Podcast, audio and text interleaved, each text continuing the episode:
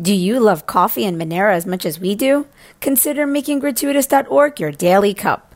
Pay with Monero for premium fresh beans, and if you like what you taste, send a digital cash tip directly to the Guatemalan farmers that made it possible. Proceeds help us grow this channel, Gratuitas, and Monero. This week on Monero Talk is sponsored by Cake Wallet. Store, send, receive, and exchange your Monero and Bitcoin safely on iOS and Android too. Cake is open source, and you always control your own keys.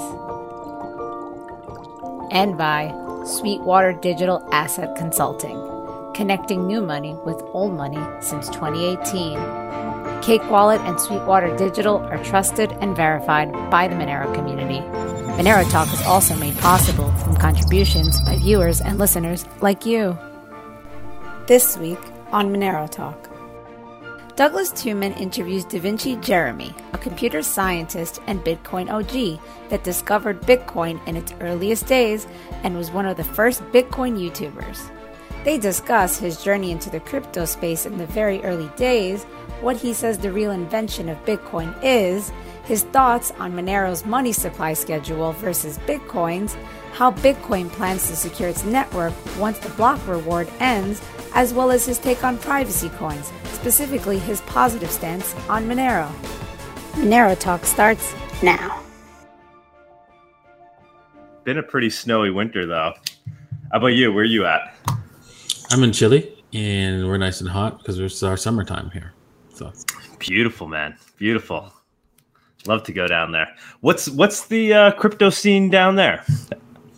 Well, um, it's uh, they they have a lot of places with a lot of uh, exchanges here in the local uh, area, but uh, most people are not actually into crypto. But uh, slowly, stores are starting to accept it and so forth. There's like um, uh, what's it called, the payment processor here, right? Um, that uh, allows you to, to pay in Bitcoin, right, and so forth. So uh, it automatically converts uh, it to dollars for those people and for those businesses and so forth. So it's it's slowly coming, even though I've noticed that the, the that the population itself is not um, uh, keen to it because they're they're like Americans. They just they're not one hundred percent in in need of it, right? Um, because um, they have like you know uh, the the top one percent or top ten percent have uh, what's it called the the UF, uh, which is another currency. There's two currencies here.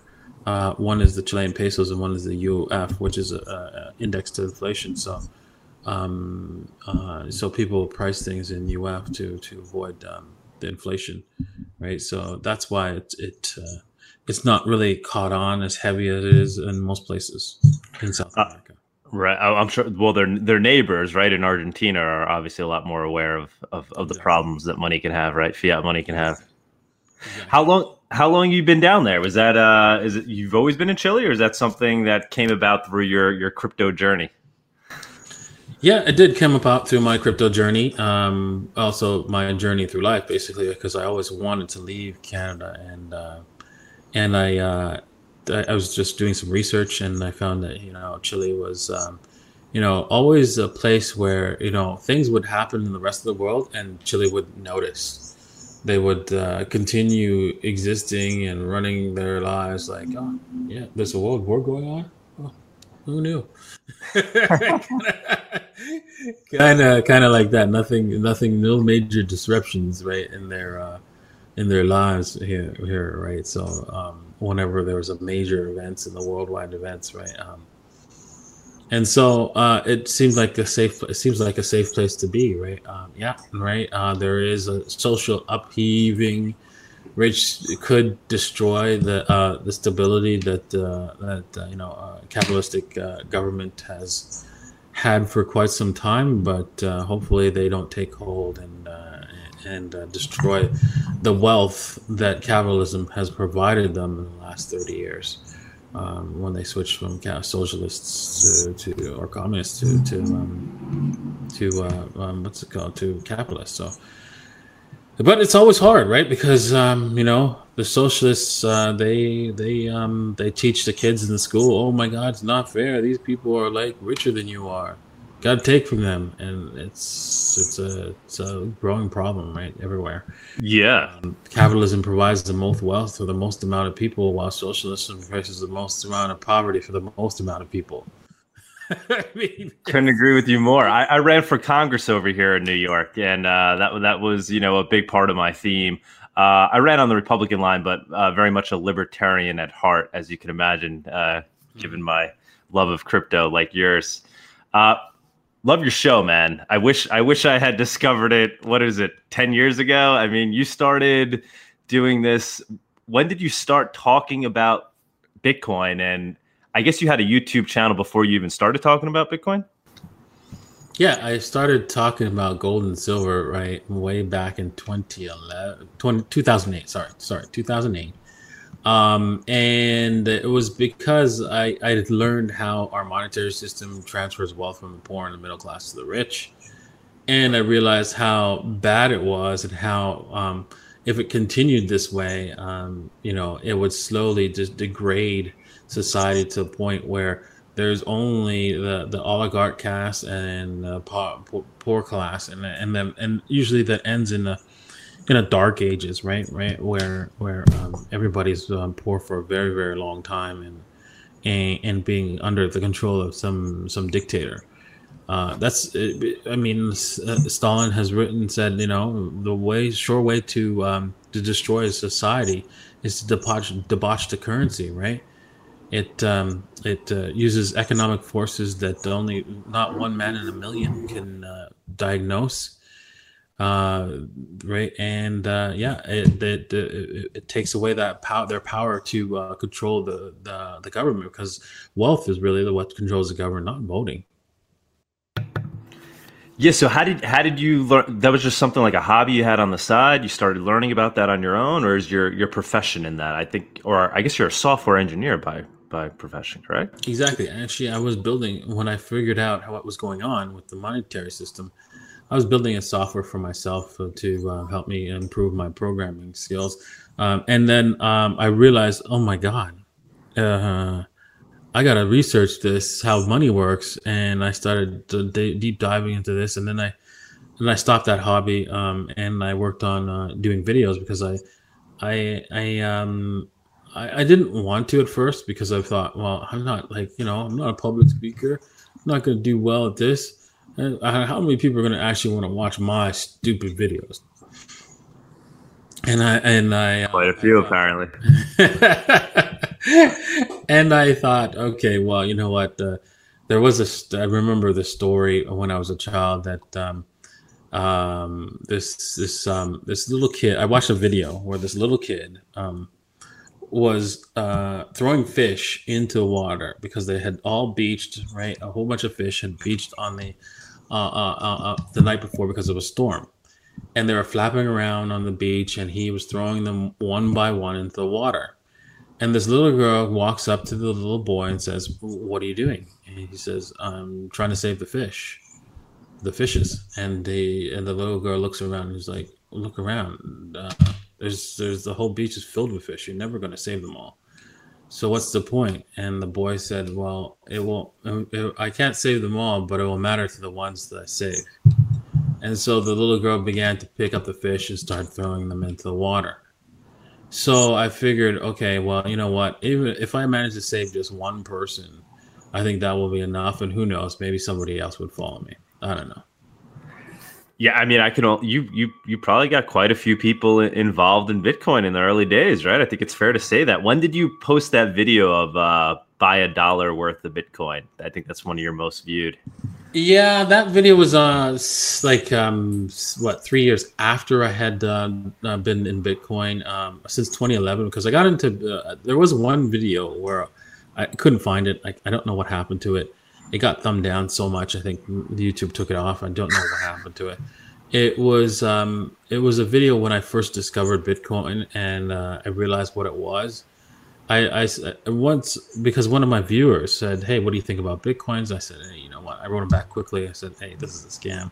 I'm a software developer. There's no way somebody solved this uh, the double spend problem, which is how to prevent anybody from copying a digital asset." And and then uh, I said I was going to prove it to him, right, by reading through the source code and, and showing you how this person's trying to scam you. So I read through the source code, and then I realized that, oh, darn, he isn't. This is real. This is actually happening, and we're buying it. We're here at the bottom here, like the at the very at the at the very beginning of this this actual product here. And so I thought I, I, did a video saying, hey, you know, every once in a while something comes along where you can buy really, really cheap and make you rich in the future. This is one of them. And so, uh, and you can buy it for one dollar. So I, I, I told, I tried to explain to people what it was, how it worked on that first video, and they all thumbed down my video, thought I was crazy for for for about several years. Actually, uh, there was lots of videos making fun of me, thinking that I was crazy, that I was stupid, that I had lost my mind. I didn't know what I was talking about. Um, yeah, and uh, I, I, did my best to try to explain it, but it was not going getting through to people. Uh, I mean, I think I, a total of five people actually bought on my recommendation back then, and of those five, like two of them like uh, donated like a hundred bitcoins to them, right? A hundred bitcoins to me. So. Oh yeah, wow! Yeah, exactly. Amazing. Thank you me for that for that uh, that call there. So uh, awesome. That's so cool. And uh, for everybody else, I mean, let, lesson learned, right? Be a little bit more open minded, which is what you know what I try to maintain on this show. I'm always trying to. For me, my pursuit is I'm trying to figure out which one is the best form of digital gold cash. Obviously, Bitcoin is doing quite well with that. Uh, I, I, think Monero has particular properties that uh, make it compete very well in that sector. We'll get into that for a second. So before you even got into to Bitcoin, were you looking at some of these other attempts like uh, the DigiGolds, like the, the things that came before Bitcoin? Were you even were you were you that guy too, looking at at those type of things? I think I've looked at one uh, of them, right? Uh, Flus or something like that. I can't remember what it was called, Flus or something. Uh, anyways, and I realized that that, that yeah, those, that one failed. And I did try to build a Bitcoin, uh, some something like Bitcoin, before it ex- before I knew it existed. Really, and that's when I learned. That's when I learned that uh, you know there it was not possible to build a system like this that was like decentralized um, because other people, computer scientists, have been trying to build it for so long that uh, you know it's one of those uh, computer science problems that just can't be solved. And uh, yeah, so that's when when I when I realized it was solved, it was like, oh my god, right? You know, we have something that's that was thought to be impossible now being possible. So it's very it's critical. It's a huge thing. What do you see as being the real invention of Bitcoin? What is the value proposition or even looking at it from the standpoint of a software engineer what is the invention? If you had if you had to patent it what's that that inventive step that makes it so uh, so novel and such a breakthrough?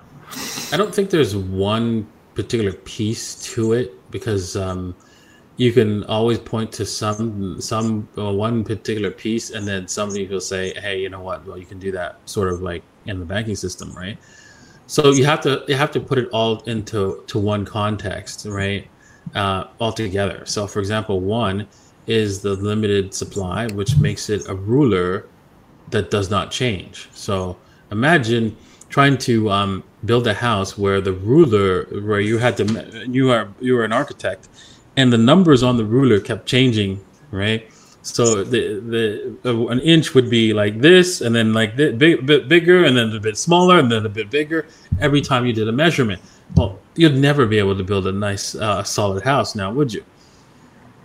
Well, now we have um, we have a system where um, it's easier for people to actually understand because you need to be a genius in order to figure out our current monetary system and be well wealthy. But with this, with uh, Bitcoin, you know the measurement, you know the measuring sticks will always be this size and not change, and in fact shrink a little bit, which will be actually benefit beneficial for you, so that you could always measure. Okay, well, you know what? Um, if I have this much, if I have uh, like a 0.0, 0.01 Bitcoin I know into this this particular time in the future that I'll have enough to survive to do this or to do that. You'll be able to plan for a long term event. Another uh, uh, advantage is that um, if there's ever um, a, ever someone, uh, some dictator or some government coup, crazy coup that happens here anywhere in the world, wherever you are, you can put all your wealth into Bitcoin and just walk across the border going, darn, I got, I don't got anything. but you got money. You got billions of dollars in your head, right? Um, and so uh, that's another critical thing about uh, Bitcoin because try to do that in our current monetary system. You could possibly leave it, transfer it away to another country, but again, if, if there was a coup, too late. They're going to close down any kind of wealth transfer from from their borders, right? To try to keep you inside, right, and trap you. So now that's not a problem, right? You can easily go to an asset that is works worldwide. And another final thing that uh, makes it bonus, what makes it incredible, is that you could send this wealth asset right to anyone in the world in a very short amount of time compared to our current system, which always annoyed me. I um, I always wondered why are we taking, why am I taking five to seven days and actually, and having the banking system lose the money in some cases, to wire it to somebody? And they would lose it sometimes and it would take about a month for them to find it. Why is it this way? It doesn't make any sense to me. It never made sense to me.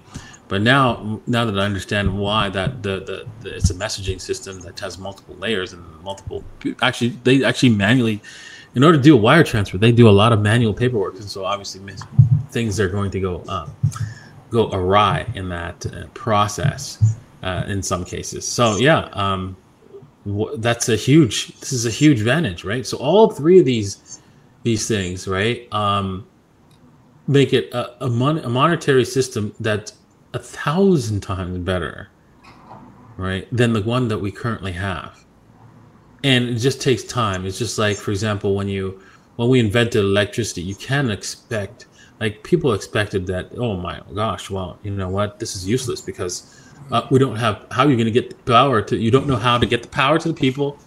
They don't have when you do get the power there. They don't have it on their houses. So what's use good is it? And also, uh, if you want to change for the because it was back then when they first developed electricity, it was DC electricity. When you want to get it to someplace, you're going to need a cable the size of a bus just to get it from the power plant to the city. How's that going to be useful? And yet you know, over time, right? Uh, people figured things out. Like, for example, Tesla figured out, hey, you can change it. We don't have to send DC electricity. We can go to AC and just uh, and then convert it to DC when it gets to the person's house. And then we just need a small cable to get it to that that at that person to that place, right? I, mean, I, want, I want to break. Oh, I'll let you continue if you have more thoughts. I just wanted to break down some of the things you said, but go ahead. Yeah. Yeah. So um, yeah. So the the key th- the key thing is right that uh, we don't you have to just wait for the invention to mature and people to start. You can't expect it to just overnight transform society, and that's what everybody wants, something overnight, and that's just not happening, right? You have to you have to look out uh, into the future that hey, this is going to get built out. This is going to be used.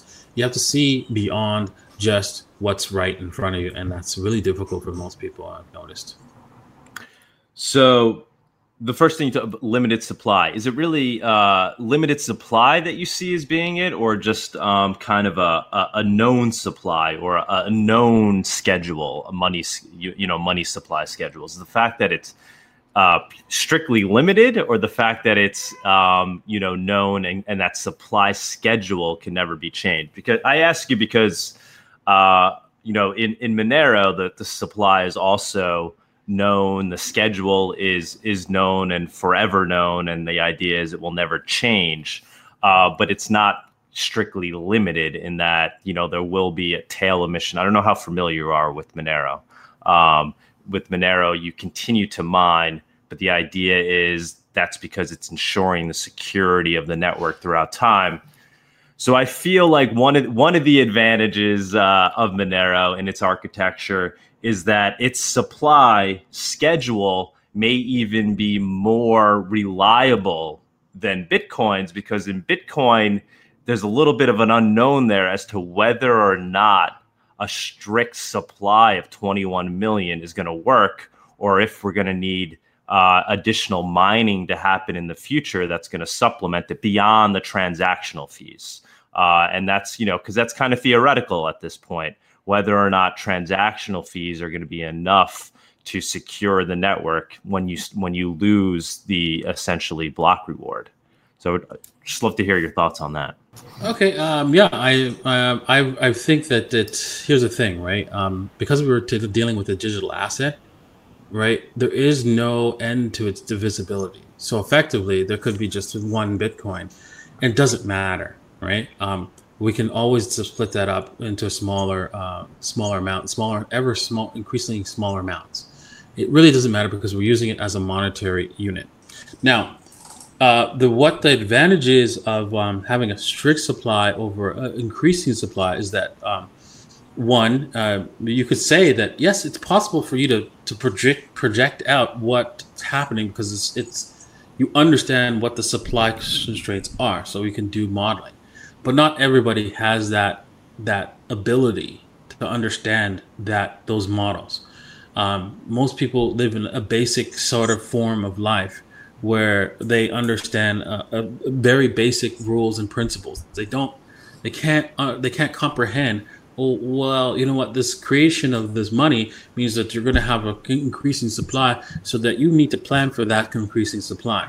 Most people can't plan for that. So having a fixed supply makes it easier for people to um, to understand how to plan, right? Also, um, another issue, right, which I think is a critical issue now uh, that after after months of studying it, basically, um, after looking at um, what's it called um, the uh, the Wimble uh, coin. Um, uh, what's it? Grin called? or Grin? Yes, Grin. I realized that it was a big mistake for them to actually have a forever increasing supply. Why is that? Well, because um, how do you detect an inflation bug where when you're having a, a, a currency that prevents you from knowing exactly how much is actually out there and who has what. If you have a fixed number, eventually you'll be able to determine, hey, wait a second here, there's um, there's a, a problem, right? If you fail to have like a terminating terminating number, it's going to be very difficult to see that you have a problem. Right? Well, you'll know. I mean, for at least Monero, you'll know what that number should be at any moment in time. Yeah, it's just that um, you know somebody could actually just if somebody somebody if I were to find an inflation bug in in any particular uh, um, high uh, what's it called encrypted um, um, uh, currency where they prevent you from seeing who has what and what or how much. Um, if I found it right um, and I wanted to exploit it, the best way for me to exploit it is to not tell anyone and use it and only uh, extract a small amount of wealth from it every single time, less than something that would go noticed, right? And so that makes it e- harder for developer team to actually find the bug, right, and close it out, right? Because there's been inflation bugs in Bitcoin, right? Uh, several, in fact, right, um, and that were closed out. And so, how do you know that that doesn't exist in Monero? Only time will tell at this point. Um, it makes it harder for for for uh, for uh, basically to do analysis on the whole network to determine is there an inflation bug happening here? Is somebody getting away with a lot of money here that we don't know about, right? Uh, and we've missed a bug here. It makes it difficult without a fixed number.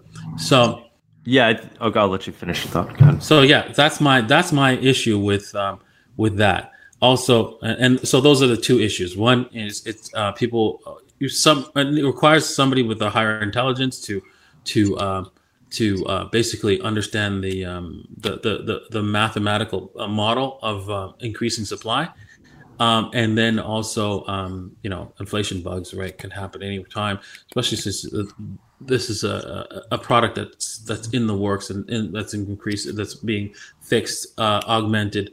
And you you never know what could actually trigger that bug. They they could just you know add something to the database uh, add change um uh, change uh, what's it called um uh, how they store a file to the database not realizing that hey that has nothing to do with uh, the protocol, but then somehow it does, and boom, right? Somebody finds a way to uh, exploit it, right? So these are the things you have to be very, very careful with. When... Yeah, I mean, the, the analogy I like, or the way I like to think of it is, um, you know, like any like any great technology, you know, so so the car, obviously, the, the Model 4T is a lot more easier to to verify whether or not it's working versus you know uh, the Tesla, which is basically a black box that you can't even look inside. Uh, yet you know, we, we all rather drive around in driverless um, uh, Teslas, right? Where we're essentially trusting all the engineering that's behind it, right? And it's been verified by very intelligent people that that are looking at it. And over time, we gain trust, and eventually, we're all going to be driving around in in Teslas without even holding the steering wheel. So I think you know, with Bitcoin uh, and versus Monero, same thing, and, it comes at a, a great benefit because what are you gaining? you're gaining fungibility and privacy. So it's uh, with with that that sacrifice of of ease of audibility, you're you're getting a lot. Um, but I guess I would love to hear your response to that. And back to the original question, though, are you concerned about the uh, the security uh, of Bitcoin, given the fact that there's that 21 million limit? Because a lot of Bitcoin's core um, values is around this idea that security comes first. Yet there does seem to be a little bit of a question mark there as to how the network will be secured in the future when when mining has compl- when the block reward has completed and we're now just relying on transaction fees.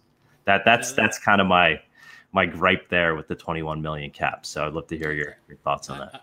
I don't see that being an issue. I think um, you know the, the transaction fees will be enough because uh, you know the, the miners will will charge what they what will act, actually request that people uh, in order to get into the block. Right, you have to do a certain set of uh, specific height, uh, a specific amount of uh, of transaction um, fees in order to, to, for them to even bother mining your transaction. Of course, now there will be miners that will do it for free. Um, but okay. uh, the overall miners will probably request that uh, hey you know what you have to have certain uh, threshold before they uh, they do and with a competing market right i mean it's not a problem um, and you know bitcoin because it's a fixed supply that means that the, the value of that coin will always be increasing uh, because we have our population increasing we have the uh, we have also the what's it called the, the amount of coins that might disappear increasing but really, you should ignore that because um, as technology improves, right?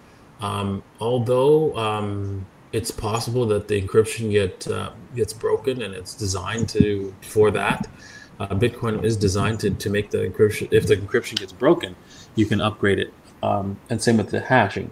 But um, so you have to assume that that's going to happen, and that means that the of those 21 million that are some of those are lost, they're eventually going to be found sometime in the future, right? Um, so uh, you have to count them into your uh, into your uh, any kind of thesis, right? That hey, those bitcoins, those lost coins, sometime into the future are going to be found again. So that's another thing you have to remember. Um, once because it's a fixed supply, it means you, you could easily always count them in, even though um, they haven't moved for you know decades or centuries or whatever it might be, uh, and it won't be a problem because you know what, um, uh, right now, yeah, there might be a problem if uh, all of a sudden you know there's 20 million that were lost, right, and then some technology finds them all again, but um, still, right, the the results is at the end, right, it will it will all level out, right? If everybody acted as if it was um, 21 million, which would probably not be the case in that in that scenario, right? If we lost 20 million bitcoins and and there was only a million circulating left, it people would act as if there was only a million uh, until that day that it was all 20 million was unlocked. But again, um, the thing is, uh, encryption when you break when a, when encryption is broken, it's not like oh tomorrow I could figure out what your private key is. No, it doesn't work that way. Um, we've broken it, it, All of our encryptions that we've broken in the past, we ended up going, oh, look at that. In three months, I could actually find what the private key is.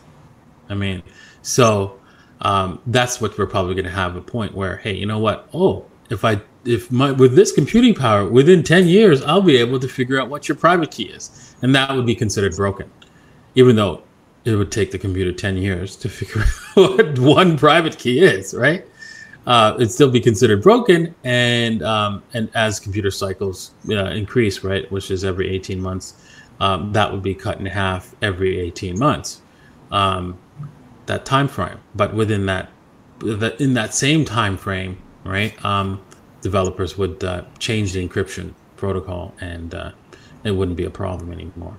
And of course, any coins that were, were that were lost and they can actually get a hold of, they will just you know be able to get a hold of those coins. But that's about it. They won't be able to get anything else. Yeah. So another, another main feature you talked about basically uh, the censorship resistance or this unconfiscatable nature. So you know I could abscond with my with my crypto across the border or I can send it to anybody and essentially can't be stopped. Um, don't you think Bitcoin's transparent ledger takes away from some of that ability to do that? So once again, that sacrifice has been made. Um, you know, given the design of Bitcoin, but that's I see that as being one of the costs, right? So I, I can, in, in more of a censorship resistant way, send you Monero or, you know, cross the border with my Monero without worry that, you know, some, you know, some authority would be able to see how much I have or, you know, whether or not I eventually spend it. Uh, you know, there's, there's, the meme, you know, my, uh, I, lo- I lost my keys in a boating accident. Uh, I often see you know, uh, I lost my private keys in a boating accident. I often see Bitcoiners now saying that on Clubhouse, and I just don't see how that applies in Bitcoin. So I, I think there's a uh, a failing there, and I'd love to hear your opinion on that and whether or not you think potentially something like Monero uh, does that better, and is and yes, whether that's vital. That, that's 100, percent and it is vital um, because um, it, it, but governments can destroy the fungibility of Bitcoin because they can track where that Bitcoin is and say that that Bitcoin is bad, and then uh, count if they make that um, that they they say that Bitcoin is bad and it can be tracked to wherever it goes, and then uh, me merge with other Bitcoins and then tank the whole pool. That's that's a negative on, on Bitcoin, right? Of course, right? Um, so that's where the space where where um, you know uh, privacy coins are very important and very necessary uh, because uh, if Bitcoin does not have privacy first, uh, people are going to need a, a, privacy coin only, and it's unfortunate because um, um, if you want to have privacy in the sense that hey, you know what, I don't want cameras to take a look at my face, you you should have a right to do so, right? But try entering a bank with a ski mask on and see what happens. it's not. You don't get treated. Well, in, in this in this day and age, you'd be fine, right? you should get treated. You'd, be, you'd be a good citizen that's practicing, uh, you know, like the COVID uh, COVID rules. Exactly. I mean, it uh, exactly. That's true. That's true. And This, uh, yeah, you know, that's amazing. You know what? I just realized you're right. Everybody is walking into a bank with a mask. Now's the time.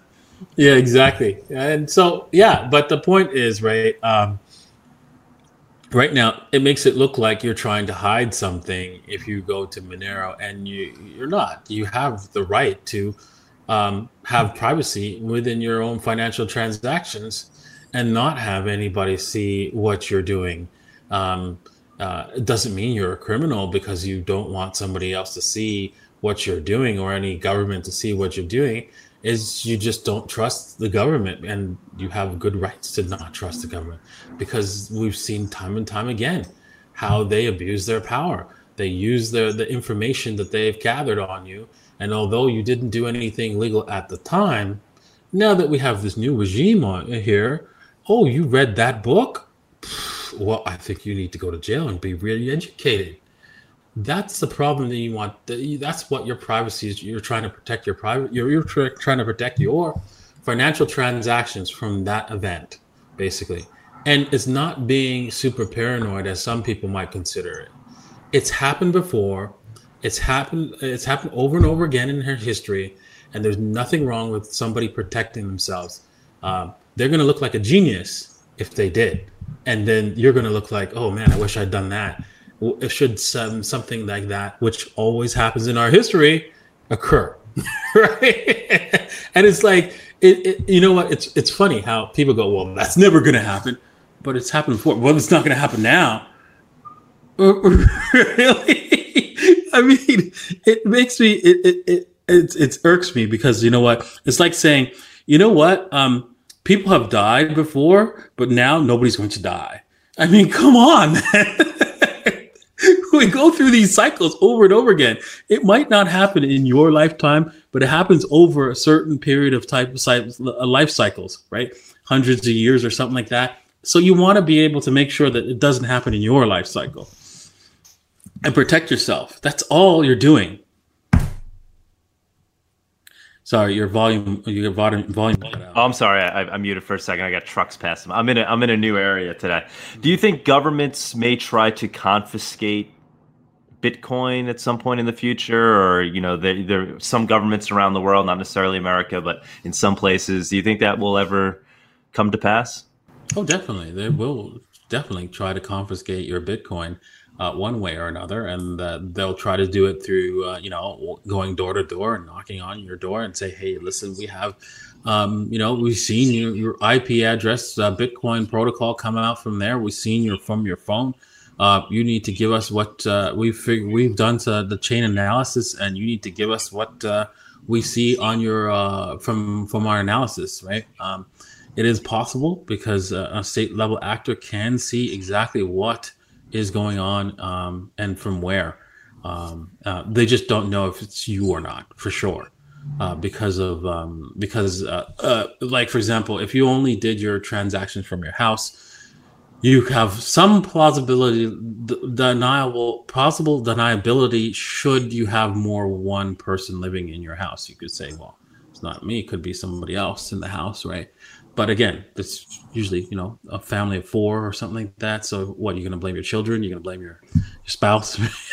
so, well, even even even that they, they could just simply look to see for the most part where you got them off of some KYC AML exchange, right? That that too, that too, right? Um, so yeah, uh, you could always and then but the thing is, right? You could always move it to different locations um, and they don't know if those locations are yours unless they do some chain analysis again with against um, against IP analysis as well. Then they can determine that hey, you just moved them from one address to another um, uh, to hide that, and so that's the, that's what a, the, another way that they can um, check.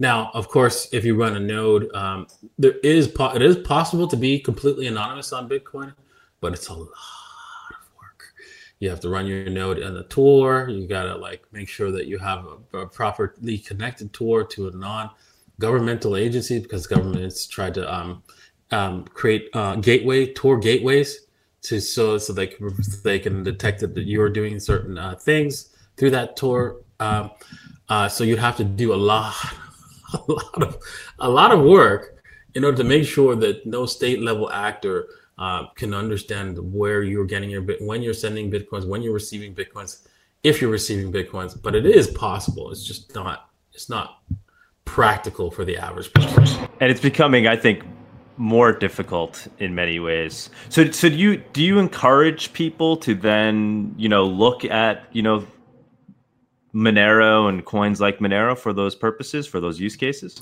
Oh, definitely. I have some Monero myself, and I have quite a bit of Monero. Uh, not as much as any other coin, any of my top coins, but I do have a quite a, a quite a sizable amount, and because I see that it has a, a strength to it that uh, will, will will not die so far, and um, and I like pri- uh, uh, privacy coins, so I'm interested in uh, getting pr- more and more privacy coins. If should Bitcoin decide not to add privacy to it, however, it is planned right with uh, a lot of with Schnorr signatures and uh, Taproot that uh, we can have um, privacy transactions once those things are implemented, or if those things are implemented, because we, we it's really difficult to get uh, new features into Bitcoin. But hey, if those things are implemented, right, we're we're stepping in the right direction, and and get more options for privacy in, in Bitcoin. So I'm looking forward to that that as well. Should should should those things fail, right? Because again, they're not 100% foolproof, right? Because Bitcoin was not privacy first, so it's difficult to add privacy into Bitcoin after the fact. Um, so if there's, it's best to have a, a basket of uh, privacy coins, and and Monero should be one of them, if you ask me. Awesome. We'll, we'll definitely quote you on that. Um, so you started as a gold bug, which was uh, which was great, and because that combined with your your software engineering skills, it was kind of it was the perfect storm at the perfect time. Um, what I guess uh, in your early videos, I, w- I was watching some of them, and I saw I saw you would kind of always say yes, but Bitcoin isn't money you would always you would always say that. Is that uh, do you still categorize it as that? You would, or uh, what what were you say? What what did you mean then, and how do you look at it now versus then? Okay, so when I said it wasn't money, it meant that um, it may, missed one key point, which was a unit of account. Still is not exactly money today, right? You can you can say call it your money, and that's fine. It just is not. You can't. I can't, for example, in my business say, hey, you know what? Uh, I'm going to pay my suppliers in Bitcoin, have fixed contracts in Bitcoin, and uh, have my whole um, uh, accounting in Bitcoin. No, right? It's not a unit of account. That's not possible, right? Um, so uh, you can't count it yet as money, right? However, you can in a in your own personal sense, right? Which is what I do, right? uh, say, hey, you know what, this is money for me, and uh, I'd rather have this in a sense, not not in my business sense, but in my personal sense, that hey, this is my money. I'm going to save it, and I, I know that you know what the value is going to fluctuate in one one way really high, and then another way really low. But I'm willing to accept those fluctuations because overall over time, they will get evened out and get smaller, and to a point where um, it could actually be a unit of account. And once it does, then uh, I, I, I will be a lot wealthier in the future when it is a unit of account. So I'm looking forward to that day um, because um, hey, you know what? That's coming, and and when it does come, if you have one whole Bitcoin, even just one whole Bitcoin, you are going to be in the top one percent. Right? It's going to be absolutely incredible. So, do you still believe in gold? Are you still uh, a holder of gold? Do you still see gold as money, or do you think uh, cryptos have made them obsolete essentially for those use uh, cases? Uh, they've they've done the same. They've made uh, they've made uh, gold. They've made the dollar obsolete as well as gold, crypto basically because um, uh, it's just going to take some time, right? Of course, for gold, a little bit more time for gold because um, it has 5,000 years of history. It's going to take a lot uh, of uh, a lot more time and a lot more generations, right? Probably another hundred years before you see it gold disappear as a as a monetary store of value um, um, because of because of Bitcoin. Uh, it has that because it has that historical precedent.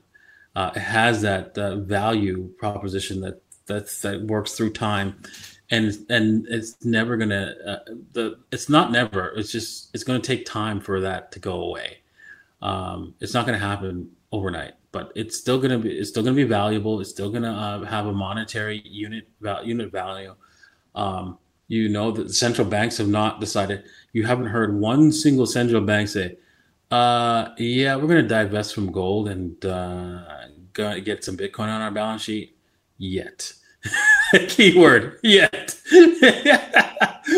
but uh, once that happens, yeah, you, you, the gold price is uh, gold's going to have some serious world of hurt.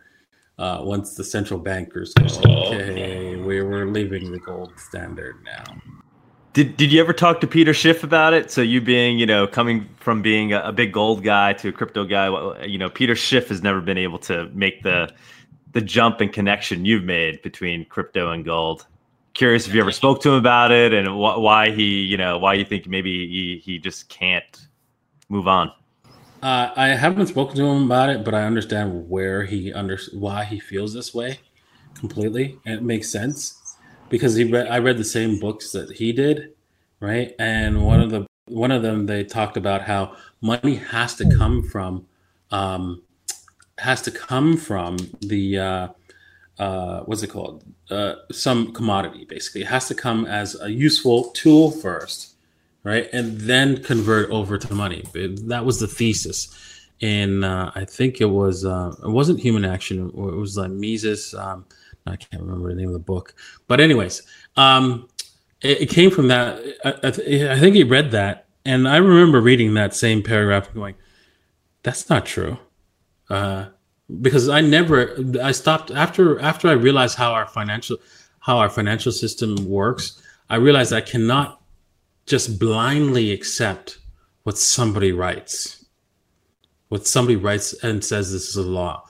I don't blindly accept Moore's law. Um, I think that it was it's a it, it's a good um, measurement tool until it stops working, right? Moore's law, right? That's all it is for me. Uh, it doesn't it, it doesn't have any basis in mathematical mathematics basically it has just a model that it's a model that if something changes drastically in human inventions gets thrown out the window right so so um and so uh, when i read that so basically um going back to my point right um is that you, he's he's stuck in the, the the the same thing that happens to everybody who goes to school and studies um, uh, Keynesian economics. Well, the book said that this is true, so it's got to be true. They they parrot back, hey, you know what? Um, whenever there's an economic downturn, governments need to start spending, right? They don't question that statement, right? And that's what he came into. That's what he's stuck in. He didn't question the statement of what he said, what he was reading, because everything else made sense, right? Yes, everything else you were reading made sense, but so he connected that basically everything else that he read made sense. That means what he was saying about how money came into existence had to be true. And so it's an absolute, but that's not true because it was based on his speculation of how money should come into existence. No, money is not is not something that we uh, oh yeah i'm going to use this as a trade uh, like like for example cigarettes or whatever i'm going to use this as a trade commodity first i'm going to use it as smoking first and then like let's say it's a cigarette right? I'm just going to smoke it. Oh by the way i could trade it for something and because there's no actual money. And so that means it, because it was used for something else it means it could be money. No no. Money what people don't understand about money is that it, it exists as as an aggregate in our in of all things that we trade. And you're like aggregate of all things that we trade what do you mean let me explain it means that money is not some magical thing that most people or separate from anything from separate from this this this little doohickey that I got in my hand, this mouse, this this uh, case, this microphone, uh, the computer, your car, whatever you think, whatever you think that you want, it exists just as another thing. And because another thing, someone could invent a better thing called money. That's all it is is just another thing. The fact that what makes it confusing and makes it so magical is that 50 uh, it's 50% of all transactions uh, that occurs in humanity. So that means it is the most valuable asset of all, the, everything that humanity has. Yeah, it all makes sense to me. And, and, the most perfect form of it is the thing that really can only be used as money it almost makes more sense that it would have no other use cases, right? Making it purely usable only as money. Um, and you know, I feel like if, if you just look at the the aspects of what what made gold become gold, it's you know it's very clear, like the fact that it is you know scarce and durable and fungible, which you know I I, I think is essential. One of one of the things that you had mentioned in your early or videos and talking about Bitcoin was a potential fear of it. I heard you say it in passing of it being co-opted. You know, this is in the early days, right? Because you're concerned of, you know, can this thing maintain its uh, ability to be, you know, essentially separate from from the powers that be that already have a, a grapple over everything. Um, do you still have that fear? Do you think the fact that you know Monero, uh, I'm sorry, Bitcoin in many ways is the perfect surveillance tool. It seems like governments are actually okay with the fact that everybody's using Bitcoin because maybe it's going to lead to a scenario where they can uh, more effectively track and trace and control. Is that a is that a fear or thought that you you think about with regards to, to Bitcoin? Not really. I I I think that uh, governments uh, um, can't really stop. They understand that. I think the one thing they understand they can't stop this because it's just math and the means of communications, and because of the laws that, that are already on the book, could be really difficult, especially in the United States, for them to to ban uh, a means of communications. Right, uh, a judge would throw them out uh, really fast, right? Uh, because it's uh, it's it, it, it's on free speech, right? Basically, hey, you know what? Can I speak this transmission of um, basically zeros and ones to somebody, which is basically sending them Bitcoin, right?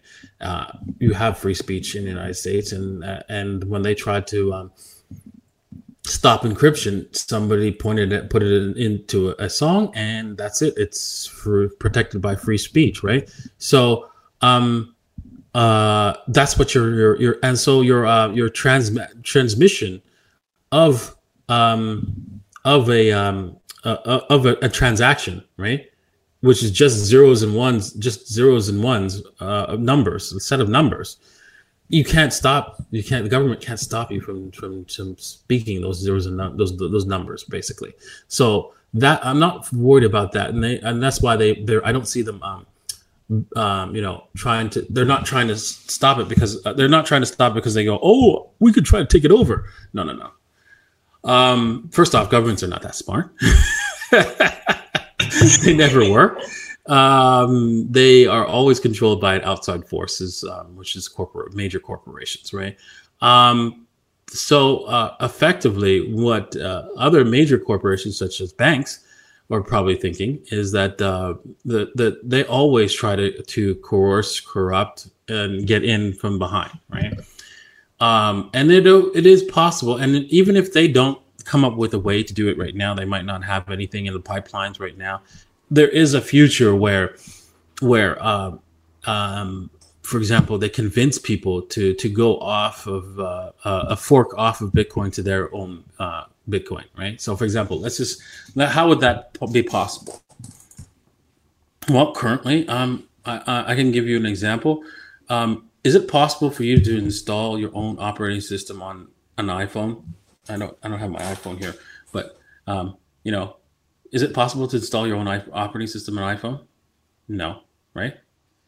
Now Very imagine difficult. if we, yeah, exactly. Now imagine imagine if you have a, a, a device that um, um, uh, that is um, that is only for Bitcoin, right?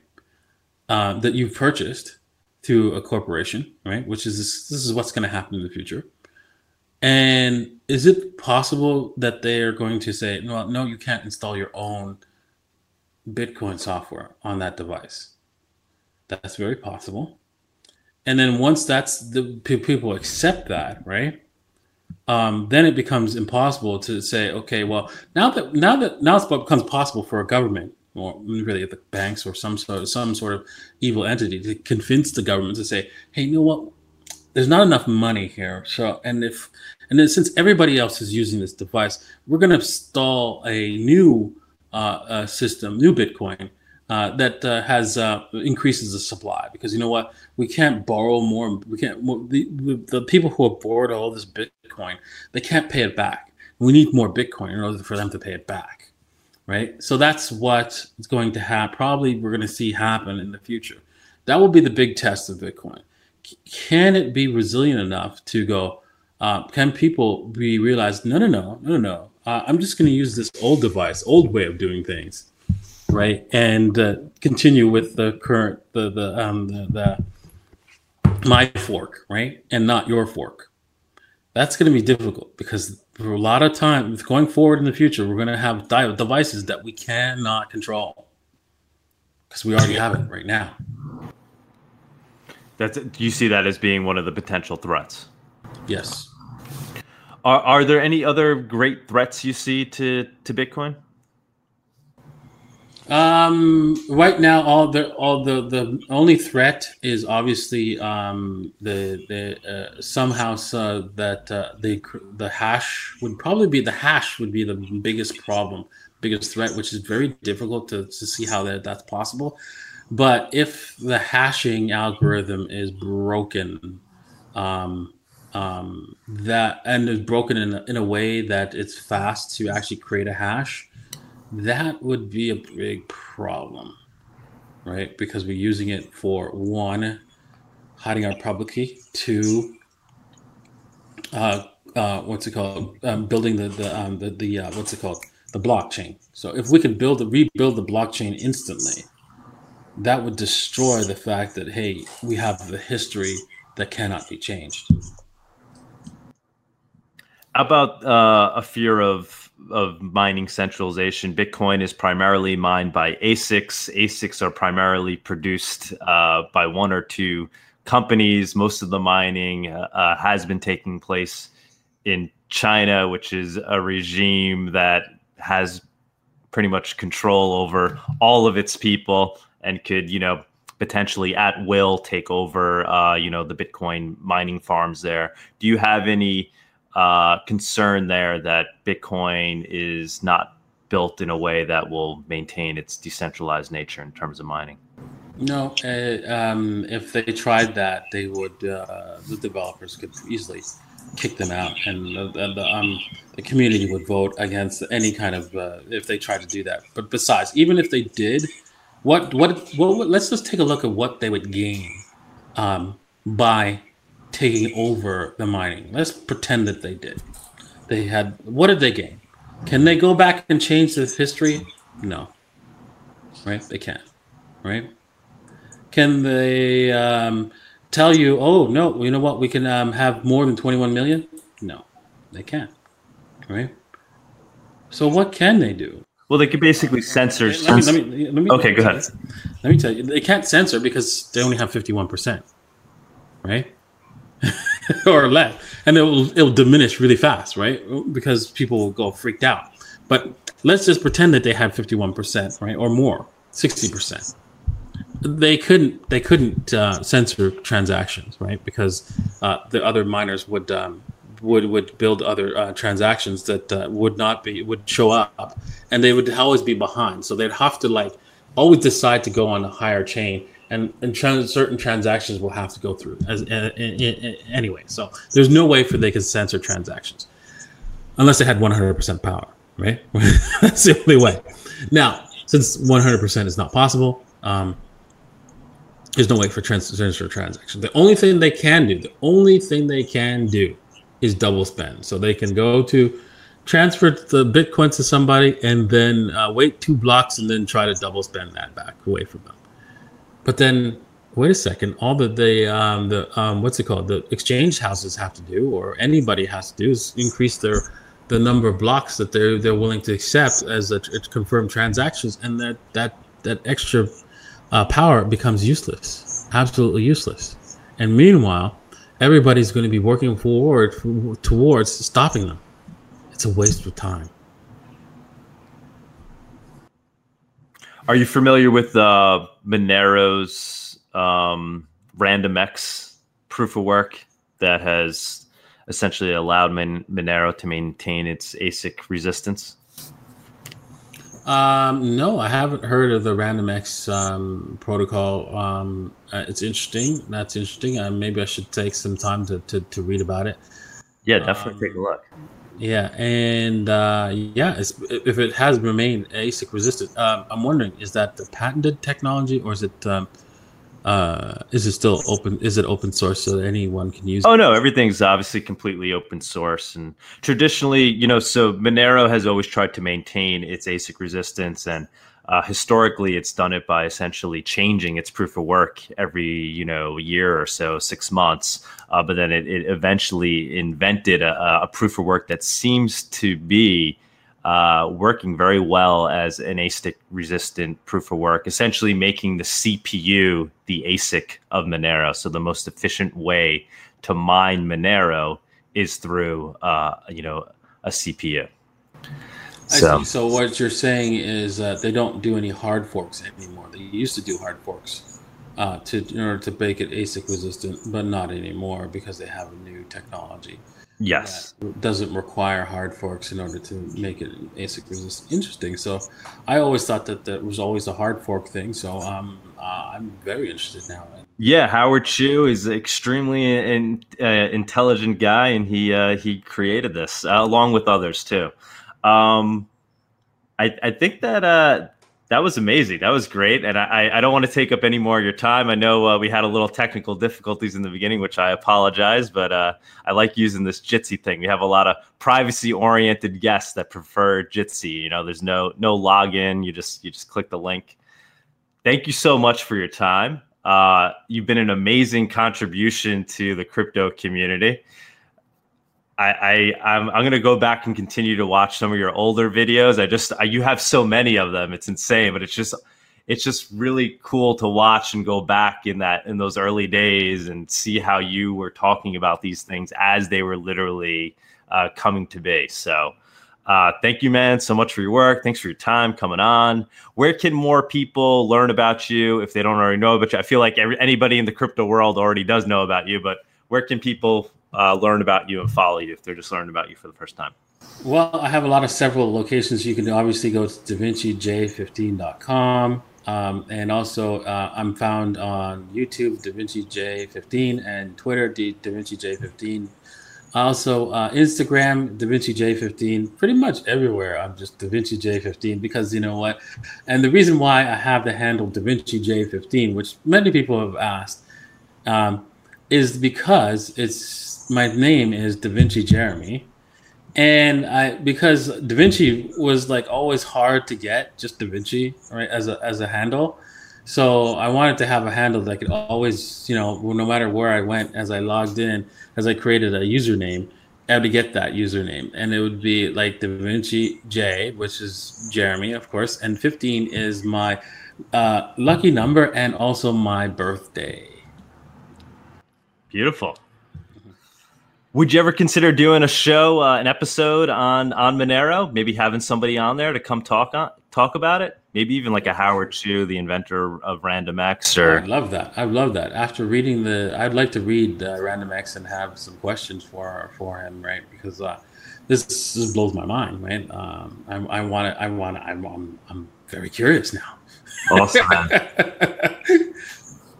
I, I, love your laugh too. By the way, that that's that that's one of the uh, one of the one of the best parts of your videos. It's a, it's an infectious laugh. Thanks again, man. Greatly appreciate it. Enjoy uh, your Chilean uh, summer down there. I will. I will. I got my pool back there, so I'm gonna jump in. Awesome. All right. Have a good day. All right. You too. Thanks, buddy. Bye now. Thank you for joining us on this week's episode. We release new episodes every week. You can find and subscribe to the show on iTunes, Spotify, Stitcher, Google Play, YouTube, or wherever you listen to podcasts. And if you have an Alexa device, you can tell it to listen to the latest episode of the Monero Talk podcast. Go to monerotalk.live slash subscribe for a full list of places where you can watch and listen. If you want to interact with us, guests, or other podcast listeners, you can follow us on Twitter. And please leave us a review on iTunes. It helps people find the show, and we are always happy to read them. So thanks so much, and we look forward to being back next week.